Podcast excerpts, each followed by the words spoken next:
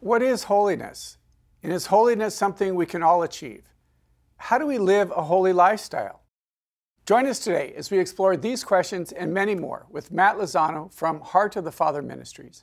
I'm Father Dave Pivonka, and I'm president of Franciscan University in Steubenville, Ohio, and you're watching Franciscan University Presents. Stay with us.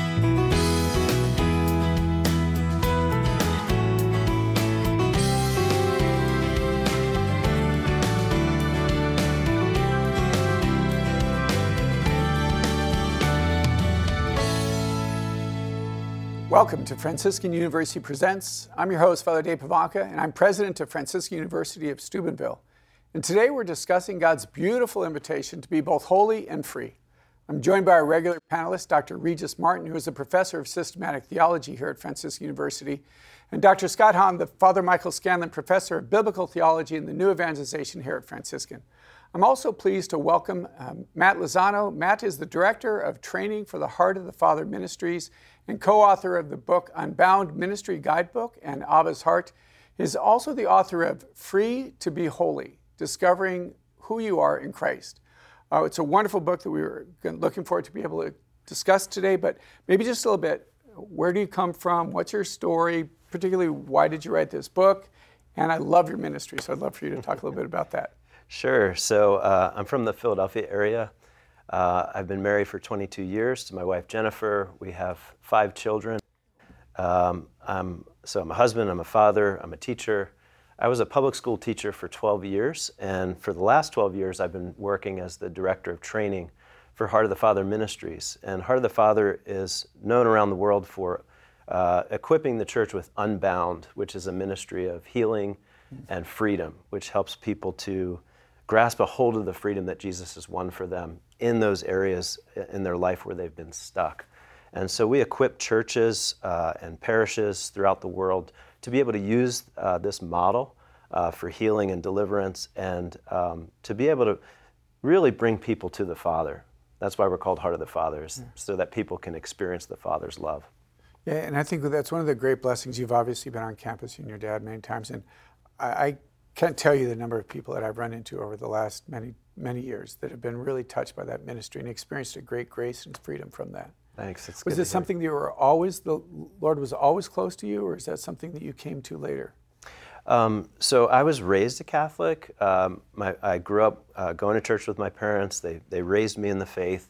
Uh, a key moment for me was in high school. Um, I'd kind of drifted from my faith, and I uh, heard a gospel presentation through an organization called Young Life, uh, an evangelical organization, and uh, for some reason it really it really struck me as a challenge uh, to give my life completely to, to the Lord. So I was uh, in high school, high school uh, senior, 1995, August 15th. That's awesome.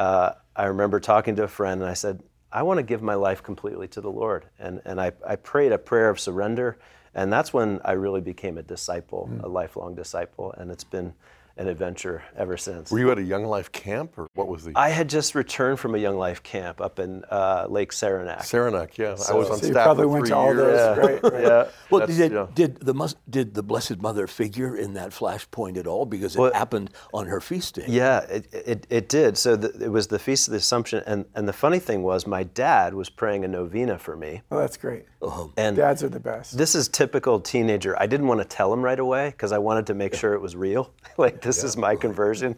So I waited another day.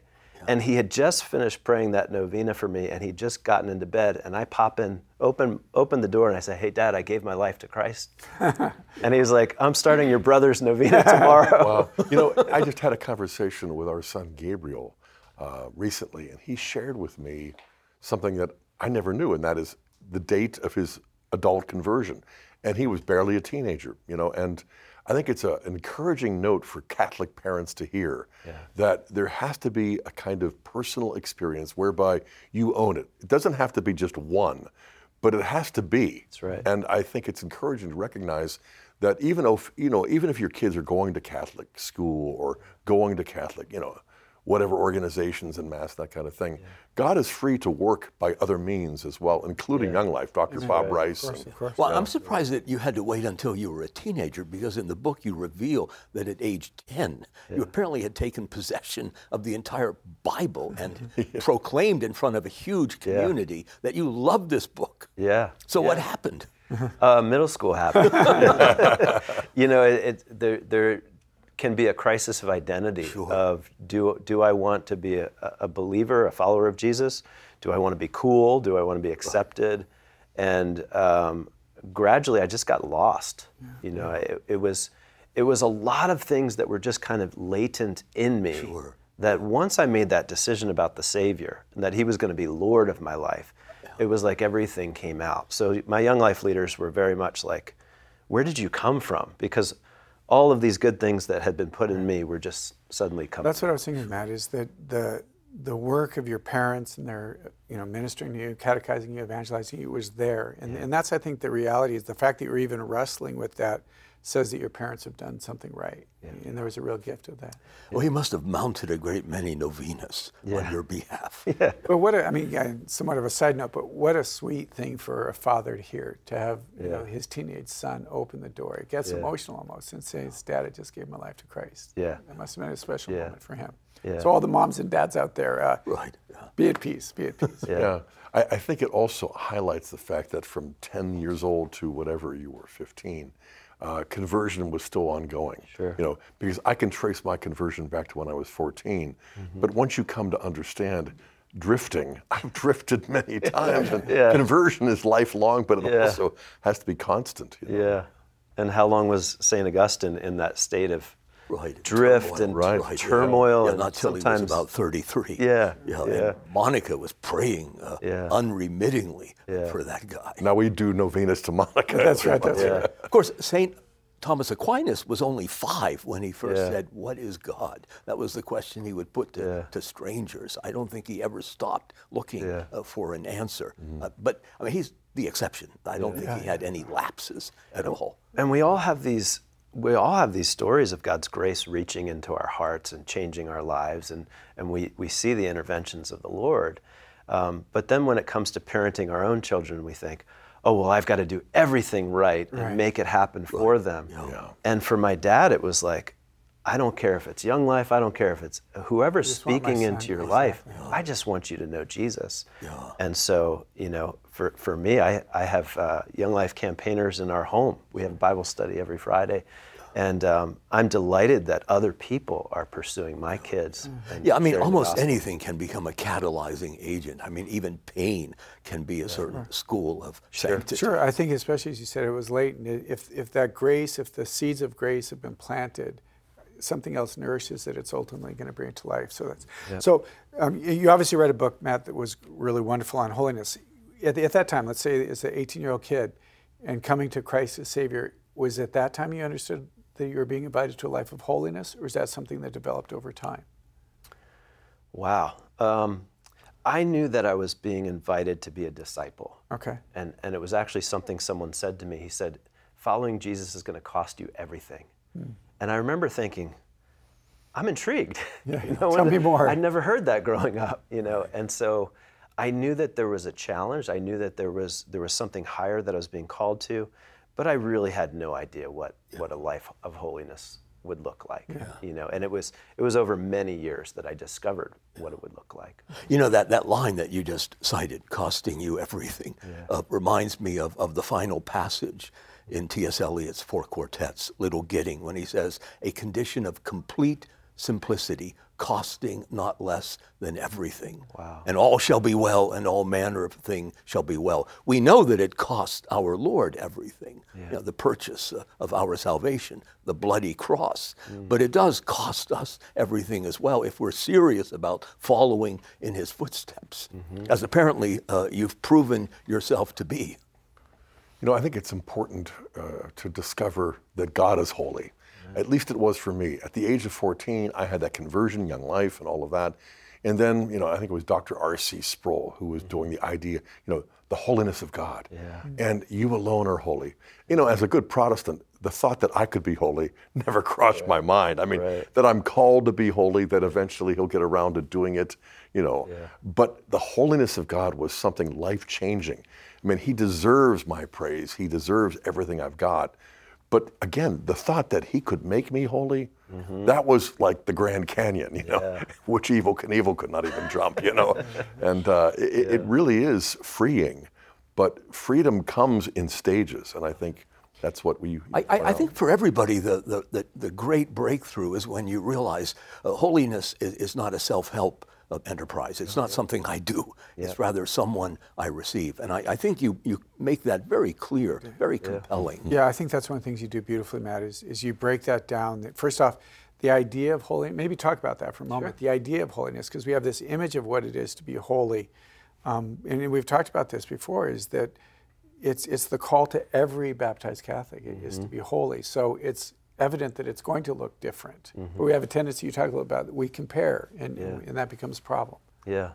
So the reason I wrote the book was in encountering lots of different believers, almost none of them believe that they're holy. If I asked you, are you holy? They would say, well, I'm not. I hope to be I'd like to someday. be, I'd like to be. Maybe I'll never be holy. Um, and that's a problem. That's very problematic uh, because we need to become identified with the righteousness of Jesus that lives in us. And it's through our baptism that we, we become holy. Um, and so people had almost negative perceptions of holiness. It's, a, it's an unreachable horizon. It's a never-ending task. It's a, it's a reason why I'm a disappointment.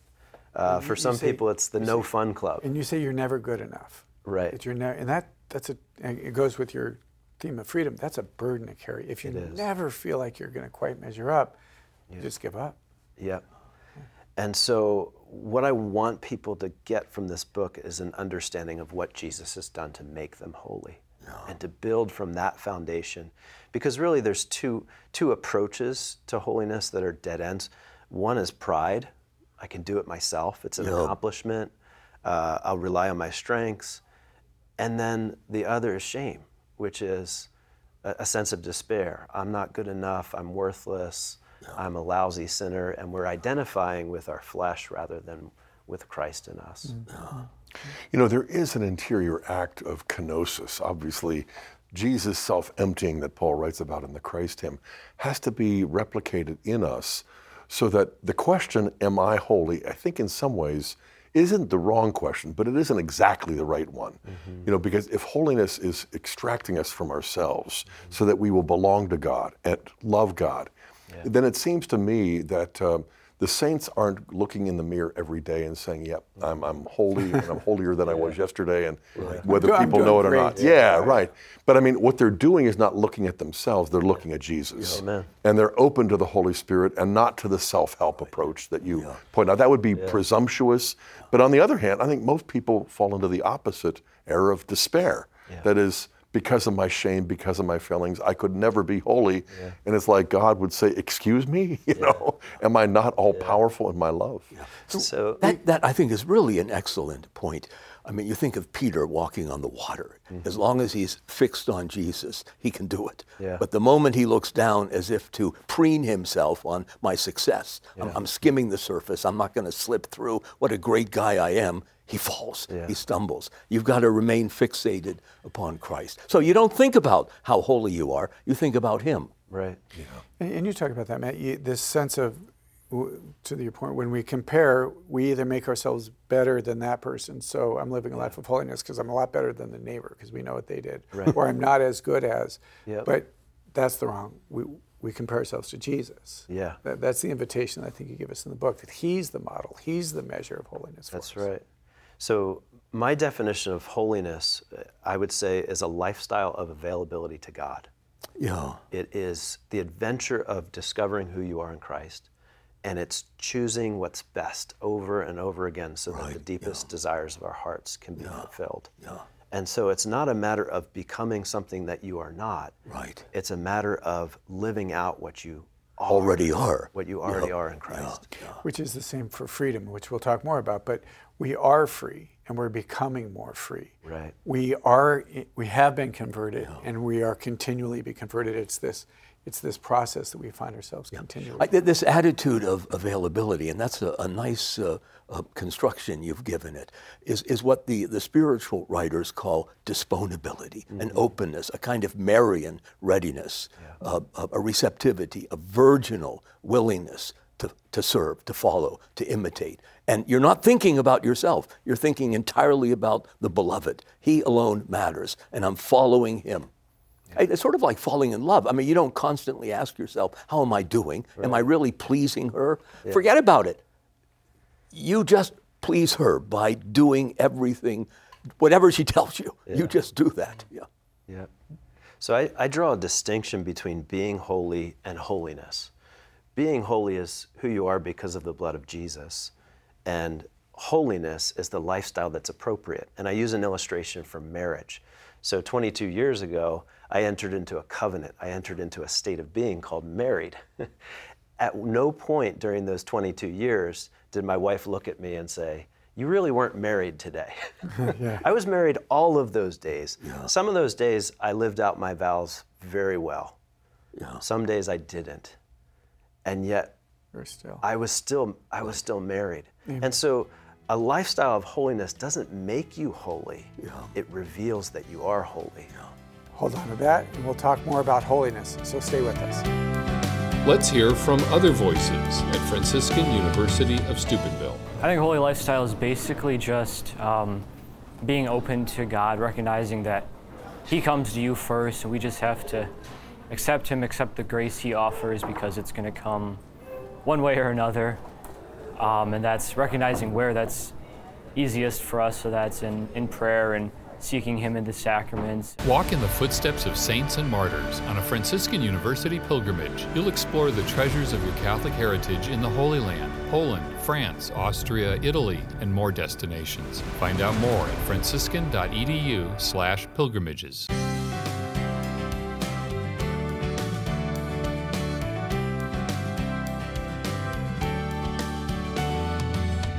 Welcome back to Franciscan University Presents. We're discussing holiness and what does it look like and what does it not. Let's just pick up, I think, Matt, where we left off, and that was that this idea of holiness is a lifestyle. It's it's not just a day, but it's it's the invitation of how we live the spiritual life, how we live our life before the Lord. Yeah, so holiness is really an invitation to discover who we've been created to be, and in particular, who, who we've been invited to be through our baptism. Um, and so there really is there is a process of discipleship, of learning. You know, we, we learn Christ, um, but there's also uh, this process of grace, unveiling who we are in Christ, and, and helping us to live and to act according to who we are in Him. Yeah, yeah, and and in that you, you talk about some of the stumbling blocks that that don't allow us to see that, don't allow us to experience that. So let's talk about some of the, I think that was one of the things I think your book is really good. It's really practical. It it it fleshes things out that you say, oh my gosh, that's obvious, or or I have that in my life, and to be able to help identify. So some of the stumbling blocks that are there. So, uh, some of the things that we, we struggle with are false views about God. Um, so, He's not a good father, is really the root of all of our sin, um, that we can't trust Him. Um, some of it we would call idols, which would be attachments. I need this in my life. I, I, this is the source of my strength. This is what I must consult. Um, and, and there's that, always that temptation to save ourselves, always that desire uh, to bring about a victory in our lives through our own strength. You, you quote Therese, the little flower, and that wonderful text of hers that, that demonstrates how blessedly free she is of any sense of self. That her way to God is like an elevator, and the arms of God are the elevator lifting her up, and all she has to do is relax, surrender, let Him do everything. Just become small. Yeah. It's not my doing, it's His doing, and I'm grateful. Yeah. That's holiness. There's a paradox that the more we learn to lean on God's grace and trust Him completely and trust completely what He's done, that we are then empowered and enabled to do more. Right, So the yeah. citizens of uh, Montgomery during the bus boycotts, they would get together every night and they would sing leaning on the everlasting arms. Yeah, Even as they're they're engaged in this glorious struggle, Right. they're recognizing that the strength and the power comes from him alone. Yeah, yeah. Man, that's beautiful. You really you speak so beautifully about that. Is that holiness is God's operations in me, and and I, I love how you said it in, in the last segment about just making myself available. Like I, for me, that's what prayer is. Sometimes I go in my mind's a million places, but I'm available. I'm here, and I think the Lord delights in that. So this just showing up, right? Holiness is just really showing up and making yourself present to the Lord. Yeah. Well, you have that other uh, really splendid quote from Catherine of Siena. Yeah. If you become whom God intended you to be, you will set the world on fire. Yeah. That's a wonderful metaphor. Yeah. Well, you talk, Matt, about th- this process of, of the Lord doing that, and you be, use a beautiful image of the blood of Jesus and what that does, how that becomes the, the healing for our soul. So maybe speak a little bit about that. I think that was a really beautiful part. Sure. So, in my earliest understanding of the gospel, I knew that Jesus died for me. And it was very much, uh, you know, Jesus had paid the penalty for my sin, He had taken the punishment. And over time, I began to understand the value of what Jesus offered when He offered His blood, and that He offered obedience unto death. Not just violence, not just death, Right, right. but obedience unto death. And one of the things I would say was that Jesus died for me, but now I've come to understand that Jesus died as me. And so when Jesus took on flesh, he took on humanity, he offered God what we could not, which was humanity offered in perfect love. Yeah. And, and that restores and breaks the power of sin and provides through, through faith and baptism the means of receiving not just his righteousness, but also uh, sanctification. Baptism is a bath that cleanses, justifies, and sanctifies. The Catechism says that. You know, that radical identification that Christ makes of himself with us. You know, it's like the prelude to the Passover where the blood of the lamb redeems Israel is the declaration at the burning bush go tell Pharaoh, Israel is my firstborn son. It's like, pause. Now, I thought you had one eternal firstborn son. Yeah. Well, yeah, we're not confusing things. We're just seeing how Jesus radically identifies himself with his chosen people so that the Exodus unfolds just like conversion as a series of movements. I mean, mm. Israel might have thought of it only in terms of getting out of Egypt, you know, getting out of bondage, mm-hmm. you know, basically freedom from mm-hmm. the Pharaoh. Yep. Whereas, no, it's like a beckoning. You disconnect with Egypt and the false gods, but you reconnect with me at Mount Sinai. But even that's not the end of the story any more than a wedding ceremony. It's the beginning of a new story, crossing the wilderness, entering the promised land, conquering the promised land, and then building the temple. This is like holiness, the crown of holiness. Yeah. And yet it takes nearly 500 years, you know. And I think this is why Paul speaks of freedom. You know, the Greek word eleutheria is the one he almost invariably employs as the freedom of the children of God, mm-hmm. not just the freedom of those who have been emancipated from, mm-hmm. but there really is a sense in which if Christ identifies himself with us, mm-hmm. what's the only reasonable response? To radically identify ourselves with him. Right. Yeah. To die into him. That's right. and to die every day in the process. Yeah. I mean, this, I, I think, is really among the deepest insights of the Second Vatican Council, showcased in that wonderful text from Gaudium et Spes, mm-hmm. number 22, I, I think. Mm-hmm. And, and Pope John Paul II, St. John Paul, I mean, that became the charter of his pontificate, a kind of Christological humanism. God enters into me so that I might somehow enter into him, the great mystic exchange, Yeah. the humanization of God to bring about the divinization of man. It's breathtaking. Yeah, That man can only understand himself in Christ. That's right. That Christ I'm makes man incomplete- known to myself. Yeah, I'm, I'm not fully myself until I see Christ in me. When God became man, in a certain sense, he became every man. Yeah. He didn't absorb us, Yeah. but he assimilates us to himself. two images I had. Uh, I took my family one time to see The Lion King, the, the production Yeah. of The Lion King, theatrical version. And there was this guy playing Simba, the Lion King, and he's doing these flips. And he's, he's going across the stage and he does this huge flip, and then he lands awkwardly on his ankle and falls down. And then the curtain closes, and everybody's kind of whispering, like, what's going to happen next? And then all of a sudden, you hear on the loudspeaker, the role of Simba will now be played by you know, and they, they named the understudy, and they opened up the curtain, and there was a brand new Simba. So someone had stepped into his role Right. Yeah, I see. and now was performing the role. Yeah. So when Adam and when Adam and Eve fell Yeah. and abdicated their their their God-given responsibility and sin became a power and enslaved them, yeah. Jesus stepped into that role Yeah.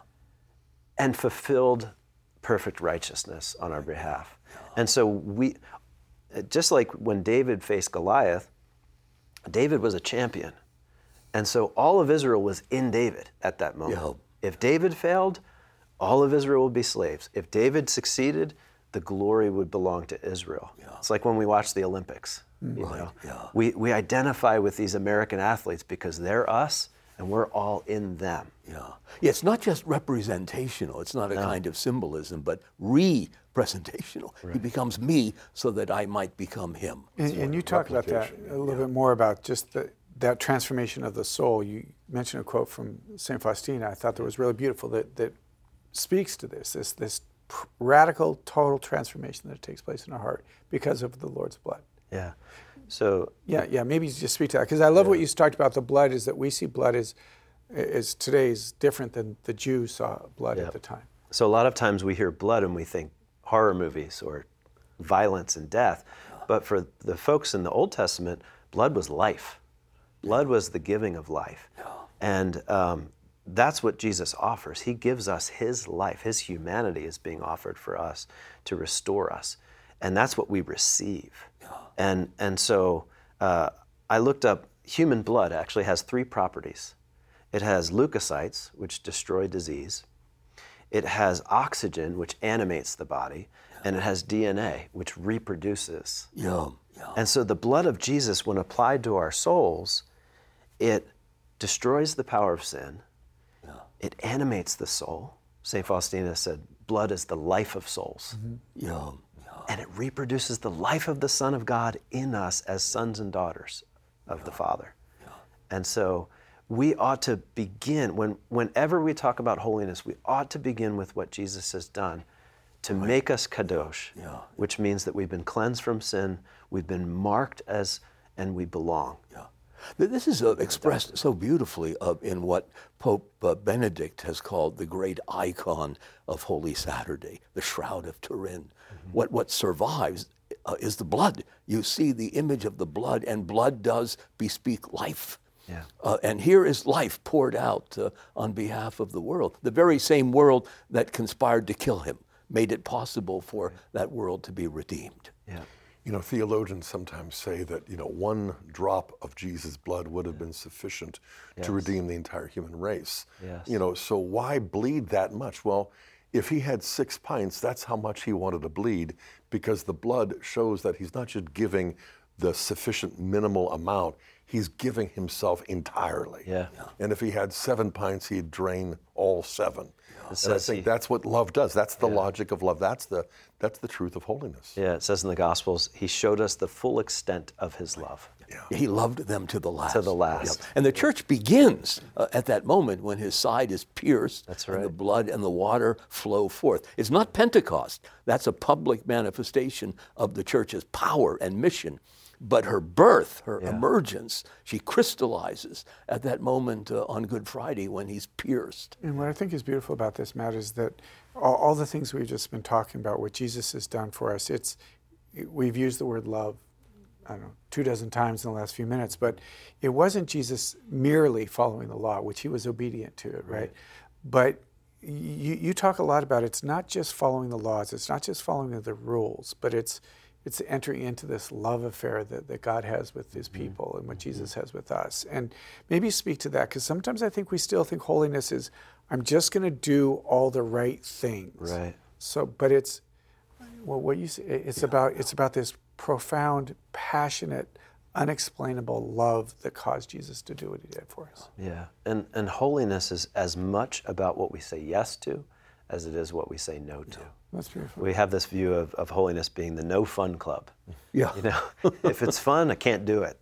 You know, and um, it it really is, as I mentioned, that lifestyle of availability, which is love. It's devotion. It's passion. Um, that then enables us at times. Sometimes, in order for us to say yes, we have to say no. Right. And so I talk about renunciation being part of Sure. growing in holiness because the Catechism says, without renunciation and spiritual battle, there is no holiness. Yeah. And so sometimes, in order for us to say yes to God, we have to say no to the evil one. You know, when I got married, I, I said yes to my wife, and I said no to about, you know, Everybody six else. billion Yeah, yeah, women, yeah, yeah. you know, all at the same time. You So- were dating that many. no, no, I didn't renounce them specifically, but Sure. but there was there's that sense of forsaking all others. Yeah. And and as we grow in holiness, it's a matter of choosing what's best. Yeah. Deciding what your one thing is. Yeah. Well, I like how you quote uh, John Paul II, or maybe Christopher West does, in that really glowing introduction. That was a nice tribute he paid you. But but Pope John Paul says, "What I must do comes only at the end of the invitation of all that God has already done. First, I say yes to Him, and then I, I might stumble upon a few prohibitions that I have to observe. But it's really about a love affair, a relationship." You don't get preoccupied with all the negative stuff. You're too focused on what's so overwhelmingly positive this love affair, this intimate uh, invitation to love. Yeah. And to be able to speak more on love, stay with us. We'll be back just a moment.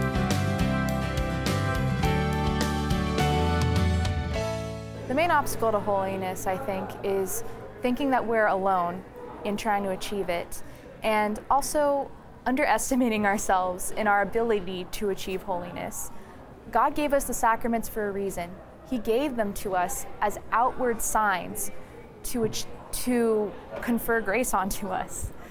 Um, this grace helps us to achieve holiness. It nourishes our souls so that way we'll have the strength to be able to fight our spiritual battles. We're not fighting them alone. God doesn't just expect us to to just like just on our own achieve holiness, achieve perfection, achieve our ultimate end.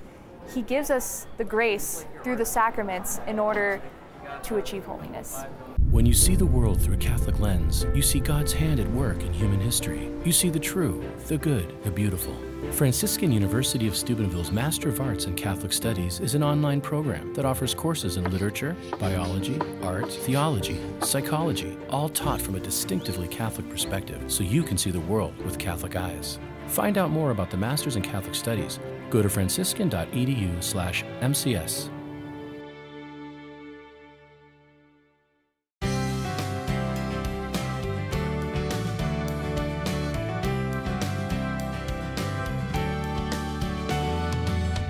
Welcome back and thanks for joining us. You're watching Franciscan University Presents, which we record here in the Com Art Studio at Franciscan University.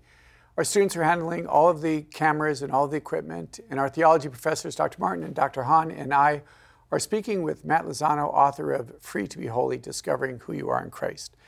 One of the things you do, Matt, is you talk about, again, and I've said it once, I'll say it again, the really practical things. I really appreciated that. But these, like what you call ingredients, these ingredients to a life of holiness what does that look like? What does one actually do? Recognizing that it's the Lord who does it in us, but we make ourselves available to that. So I tried to keep it very simple uh, and not not get into a laundry list of things that you should do, because to be honest, there's a lot of different ways to be holy. You know, when we look at saints, there are there are joyful saints, there are grumpy saints, there they're all different expressions of the Lord's righteousness in people. Um, so I didn't want to make it. Oh, it has to look this way, but I I, I narrowed it down to three things. Uh, the first one is purity. Purity involves passion. If you go to Italy and you go to Parma, for example, and, and you want to taste their cheese, it has to be up to a certain standard, and they don't tolerate anything else kind of mixed in. And so purity involves passion because it involves love. And a lot of times we, we kind of level off. We say, well, I'm just going to leave that sin there. I'm going to leave that impurity. So purity is one thing that will begin to be expressed in your life. The second one is devotion, that your loves start to come into order, uh, that, that God becomes the highest.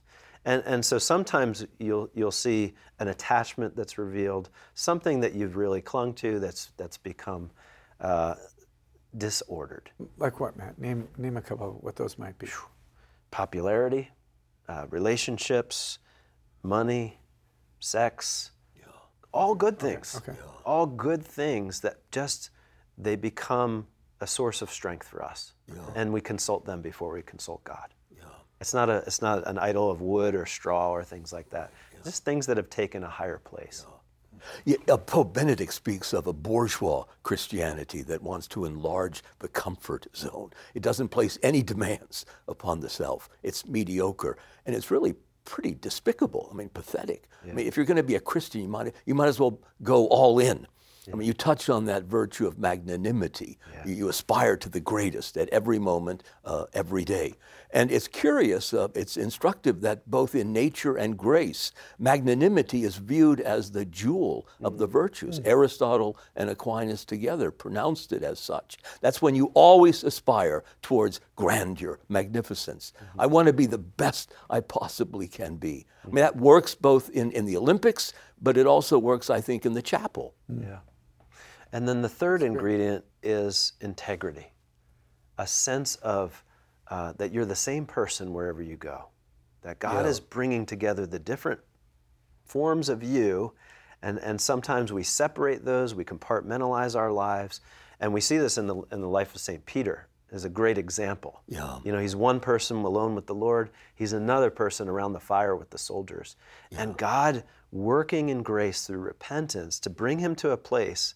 Here's the thought I had What if Peter was being guarded by the same guards when he's thrown into the, the temple jail that he was warming himself with Right, yeah, when he denied the Lord? yeah, yeah, And we know that he was questioned by the same people. Yeah. And the boldness that comes through him, through that, that working of God's grace, he becomes someone uh, full of integrity. Yeah. That his life has a consistent message from one, one part to the next. You know, it really is a precipitous fall for Peter, you know, after having been forewarned by our Lord in the upper room. Mm-hmm. You know, and, and when they lock eyes, you know, Peter doesn't say, Yeah, you're amazing. How'd you know? You know, he, he weeps and, and, he, and, he, and he runs in, in shame. But the fact that charcoal fire only occurs twice in John's Gospel, chapter 18, mm-hmm. where he's denying him three times, and then chapter 21, where he is reaffirming his love. But it's not as though Jesus doubted his love, but Peter did. And so to see the precipitous fall of our first pope, you know, the prince of the apostles, it's a reminder of the of the riskiness of pursuing holiness. Because if you just want to be at ease in Zion, you, you don't approach the temple. You might just mingle with the crowds, but you know, to whom much is given, much is required. And that's true for married couples mm-hmm. as well as the clergy. You know, fornication is a mortal sin, but adultery is more heinous. You know, and so Israel's infidelity is always likened to adulterous mm-hmm. infidelity, you know. But even more, Aaron, his two sons, Nadab and Abihu, who accompanied him up the mountain with Moses to see the glory of God, they presumed to go into the Holy of Holies, presumably, you know, in Leviticus 10, and they're struck dead mm-hmm. because they're offering unholy fire, which seems to translate into the fact that they went in drunk. You know, so marriage is like the holy place, the saints say. Clergy, the priesthood is like the holy of holies.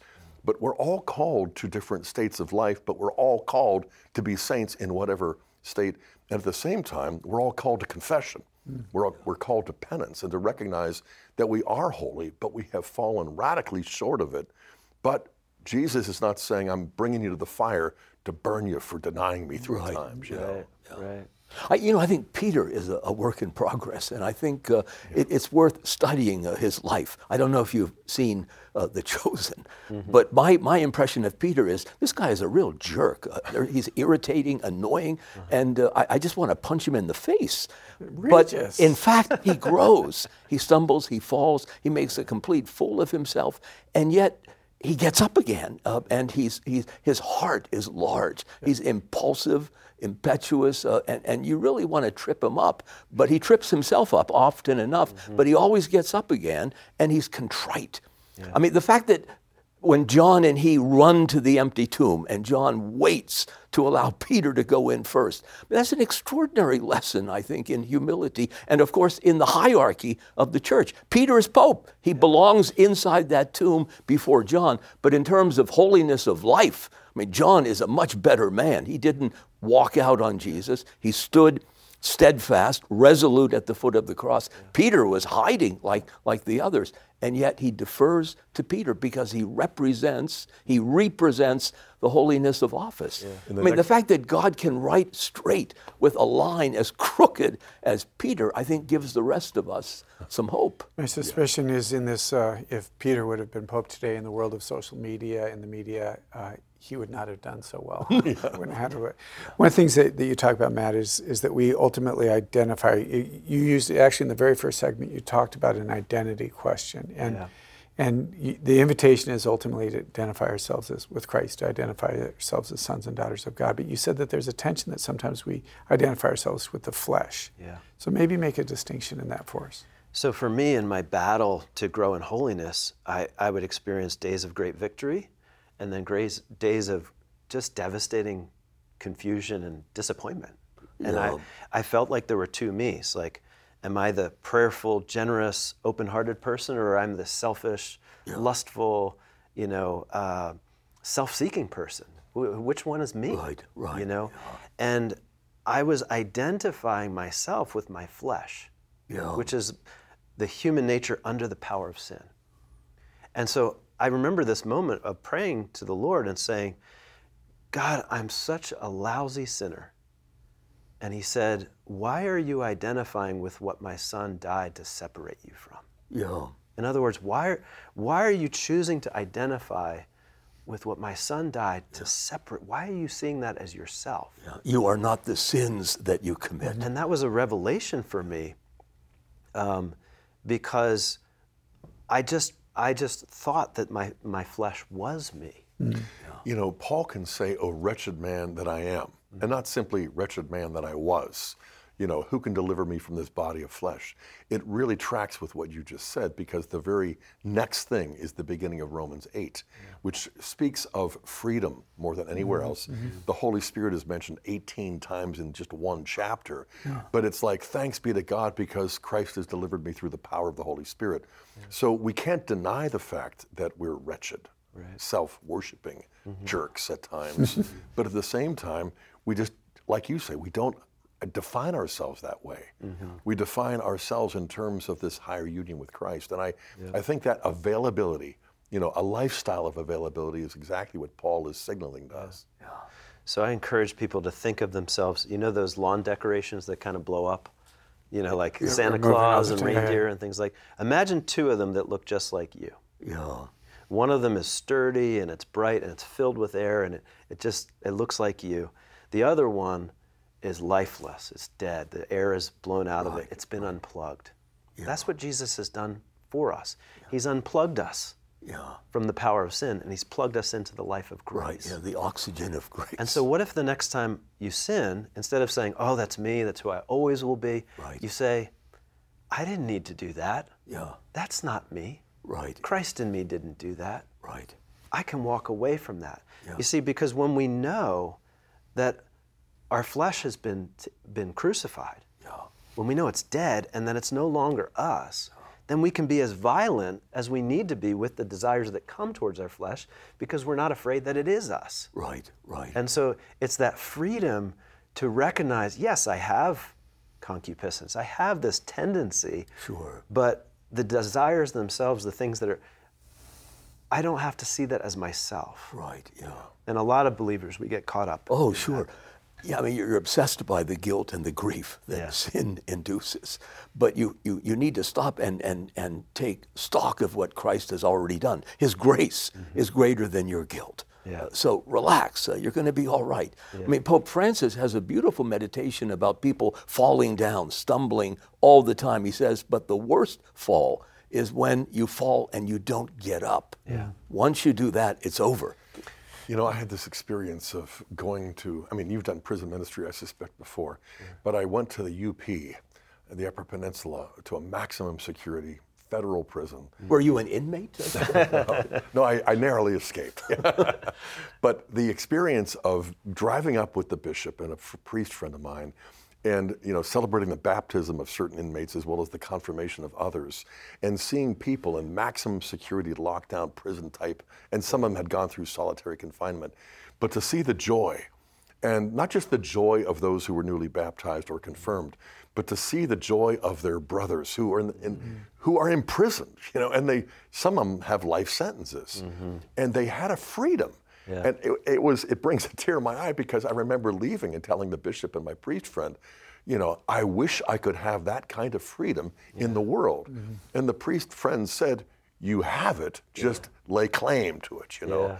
And I'm like, uh, this whole trip was worth it for that mm-hmm. experience of freedom in this maximum security place, so far away from everything. One time I was I was praying and I I had just sinned and I, I felt terrible about it and I said I prayed the prayer of David, create in me a clean heart. And you know what the Father said to me? I already did. Mm. Start living from it. Right. Yeah. and it was the realization that, yeah. that the life of Christ was available and present for me to live from. Right. And, and that's what they've tapped into. Yeah. One of the, the words you said is use the word guilt. And um, when, when people come to confession to me, I try to distinguish between guilt and shame is that guilt, we, we may see the same sin, but guilt, in its proper understanding, leads us to conversion, leads us to relationship, leads us to confession. Shame is what, what paralyzes us. Yeah. Shame is what defines ourselves by our brokenness and by our mm-hmm. sin. We could actually be looking at the very same thing, but our response to that is one is graced and one is, as you refer, one is of the flesh that continues to right. cause us like, I can't go before the Lord again. Not again. And that's the flesh speaking. It's not the Spirit speaking through us. Yeah. You're hiding from shame, from mm-hmm. the face of the Father, as you point out. It's no longer a fatherly face. It's the face of an angry yeah. master. You know, yeah, right. we're nothing but employees or, or slaves. But yeah. when you turn, you know, that's why it's best. It's so good to remind ourselves that it's reconciliation. Yeah, it's not the sacrament of sin. Yeah. It's the sacrament of reconciliation. exactly. right. And so it's a relationship that's restored yeah. from on high, but in a certain sense, that's what makes it so unbreakable. Yeah. Yep. And, and, and to be able to, to go on this journey, because one of the things you said is the saints and how different the saints are. One of the things I often reflect on is the one thing, with the exception of our Blessed Mother, that all the saints had in common was they sinned. right? that there was, yeah. but but they continually gave themselves to the mercy of God and yeah. allowed His grace to transform them. Yeah. Amen. Well, stay with us. Uh, our panels will give our final reflections here in just a moment. Stay with us.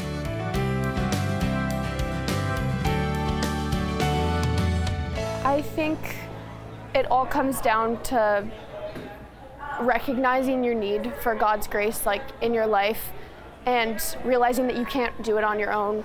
So, like, overcoming that pride has to come through, like, turning to God, like, whether it is through prayer and just like the sacraments and like kind of leaning more on him and recognizing like your own inability to overcome those mistakes on your own because like we can't do it on our own and like we can't overcome that on our own. So like we need to recognize our need for god and then invite him into our life to like change our desires and like make us whole again. There is a place where education begins and faith and reason connect. Franciscan university of steubenville's online programs will advance your career through an e learning experience that's both academically excellent and passionately Catholic. With online degrees taught by full time professors in theology, catechetics, business, education, and other disciplines, you can earn your master's degree online without changing your lifestyle. Find out more today at franciscan.edu, where your faith and career can connect online.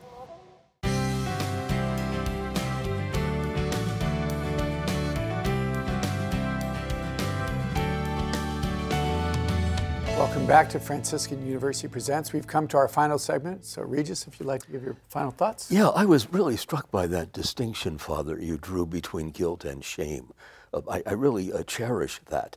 But uh, at the same time, I was thinking of a line from George Bernanos from his masterpiece, The Diary of a country priest, where he says, Blessed be sin if it teaches you shame. Yeah. But I think it's a mistranslation. I think what he means is guilt, not something that disables and paralyzes, but something that somehow rivets your attention on the Holy One, uh, whom you should be conforming your life to. And it's good that you have fallen because now you know I've got to get up, but I can't get up on my own. I need Jesus to raise me from the ground.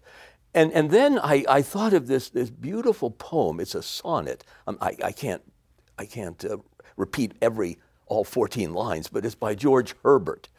And it's a wonderful antidote to the kind of Jansenism that would zero in uh, on your unworthiness and be fixated always on the fact that you're going to go to hell. I mean, I mean, there's no percentage in that. Therese, the little flower, never thought about hell. She was too busy thinking about Jesus. But in this poem, which is called Love, it's a dialogue between uh, the sinner and Christ. And everything begins with Christ. He, he issues the invitation Love bade me welcome, yet my soul drew back, guilty of dust and sin. But quick eyed love, watching me grow slack from his first entrance in, drew nearer to me to ask, to question if I lacked anything. And the sinner says, Well, I'm not a guest. I'm not worthy to be here.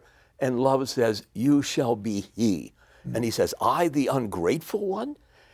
Somehow my dust and sin disqualify me, but it doesn't. They don't disqualify uh, the, the, uh, the soul at all. The fact that you have dust is exactly why you're mortal, and the sin can be taken care of. You've been invited to the banquet, and it's almost as if the seating is not complete until you sit down. The whole banquet has been prepared for you. I mean, that's pretty freeing. That's beautiful. That's very. I think you got most of the 14 lines, by the way. wow. Final thoughts, Scott. I think I appreciated this book, although I didn't finish it. I got about three quarters through it.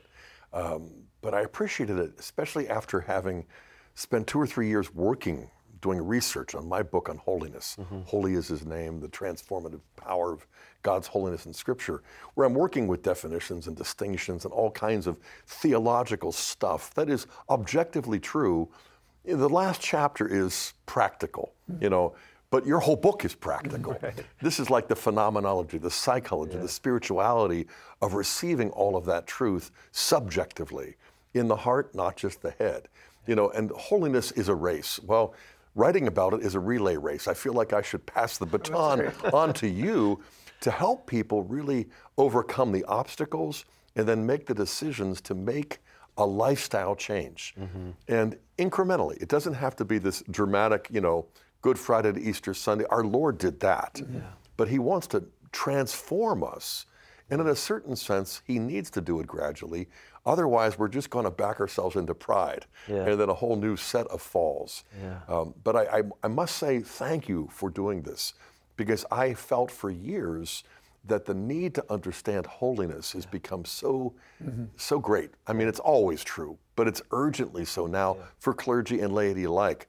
But the how to is what you really do, and I'm grateful. Yeah. Thanks. Thanks. Appreciate that. Final thoughts, Matt. Yeah, I just want to encourage everyone that the the whole point of the book is to help people to really abandon themselves to God's grace to trust that His mercy, His blood, His sacrifice is more than sufficient, uh, and to build from there. I, I want to encourage everyone to have a vision of a holy God, to be aware of His transcendent majesty, and then also have a vision of who you are in Him. Yeah. To have a vision that, that His righteousness does actually live in you. Um, and then one, one exercise you know, in Romans it talks about offering our bodies as a living sacrifice, which is holy, holy. and pleasing. Yeah. Holy and pleasing to God. This is your spiritual act of worship. So I want to encourage everyone in, in your times of prayer to take a look at your body. You could take a look at your hands and just say, Father, I consecrate my hands to you for the demonstration of your righteousness.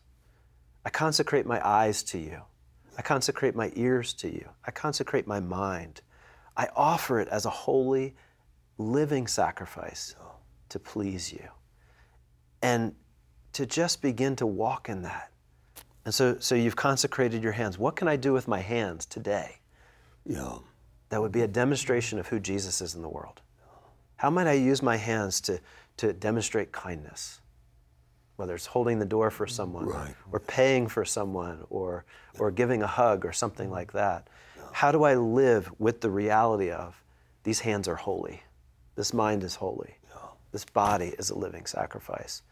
Um, because then there's joy, because then you're discovering what you were made for, right. and you're discovering who Christ is in you. Amen. Thank you so much, Matt. If you'd like to hear more about the topic that we discussed today, there's a free handout, chapter one of Matt's book, uh, Free to Be Holy. This short selection, the short selection is yours if you fr- by simply going to online faithandreason.com slash presents or by calling the number we will provide momentarily. Uh, as we were having this conversation, I was recalling a men's conference that I was at. I think it was in Columbus, Ohio, one time. Uh, and I really resonated with what you said at the beginning about nobody really sees themselves as holy. So I do this thing. I say, you know, uh, whoever's holy, go ahead and stand up. well, this gentleman stands up, and there goes the whole talk because my point has got to be nobody stands up yeah. so that. I can make my point. Yeah. So I, I kind of played that off and went on, and, and, he came up to me afterwards and he said, uh, "What did you say?" I said, "Whoever's holy," and, and, he said, "Oh, I thought you said whoever's elderly." so he stood up. But it, it speaks of, of the issue. I think that that you and Scott, your book as well. This I can be holy, you can be holy, you can be holy because God is holy, right? It, it, it's nothing that, that I've necessarily done. And that's why I really loved your explanation, Matt, about simply making myself available, making myself available to the Lord, getting the things out of the way, that self emptying that we hear in the scriptures, and then just allowing the Lord to do what He wants to do. I mean, there's a reason that it's the Holy Spirit. The Holy Spirit wants to make us holy, wants to sanctify us, wants to change us. And, and the, I think it's just straight from the depths of hell, this, this attitude that says, not me. Mm-hmm. You know, somebody else, that person, this person, but not me. And, and I'm on the other side. It's like, well, why not me? Right? Why not me? It, it's the Spirit of Jesus that wants to operate. And, and who are we to say no to that? And, and who are we to say no to what He wants to be able to do in our life? So I continually appreciated your reflections on holiness. And the last is, is and I think you said so beautifully, and that is to own it. Mm-hmm. The, the, the, the, reality that the Lord is called by our baptism, He's made us a priest, prophet, and king, and in that um, we are to be made holy, we are to be sanctified. And, and to go what I thought you were going to say earlier, uh, Regis, and that is that we are now called to go out. And, and when you're talking about Saint, uh, Vatican II, as part of the uh, gift of Vatican II is this challenge that we have to sanctify yeah. the world mm. in the same way that we have been sanctified, in the same way that we have been holy. What we are now invited to do is to make the world holy. Yeah. You do it in your marriages. Hopefully, I do it in my community, in the university. But holiness is not a private possession. It's something that needs to be recognized and seen and shared with the world. So, thank you so much for reminding us of that. So, we, pray, we close with a prayer. Almighty God, we thank you for the call that you've placed on our life. We thank you for your grace that has been revealed to us. We thank you for conversion. Uh, Jesus, I pray your Holy Spirit to continue to bless us Bless those who are viewing this program, that they would recognize and claim their call to be holy. May the Lord bless you, the Father, the Son, and the Holy Spirit. Amen. Thanks, Matt. Download a free handout on today's topic at faithandreason.com slash presents. You can also watch past episodes of Franciscan University Presents or request the handout by emailing us at presents at franciscan.edu or reach us by phone for today's handout by calling 800 783 6447. That's 800 783 6447.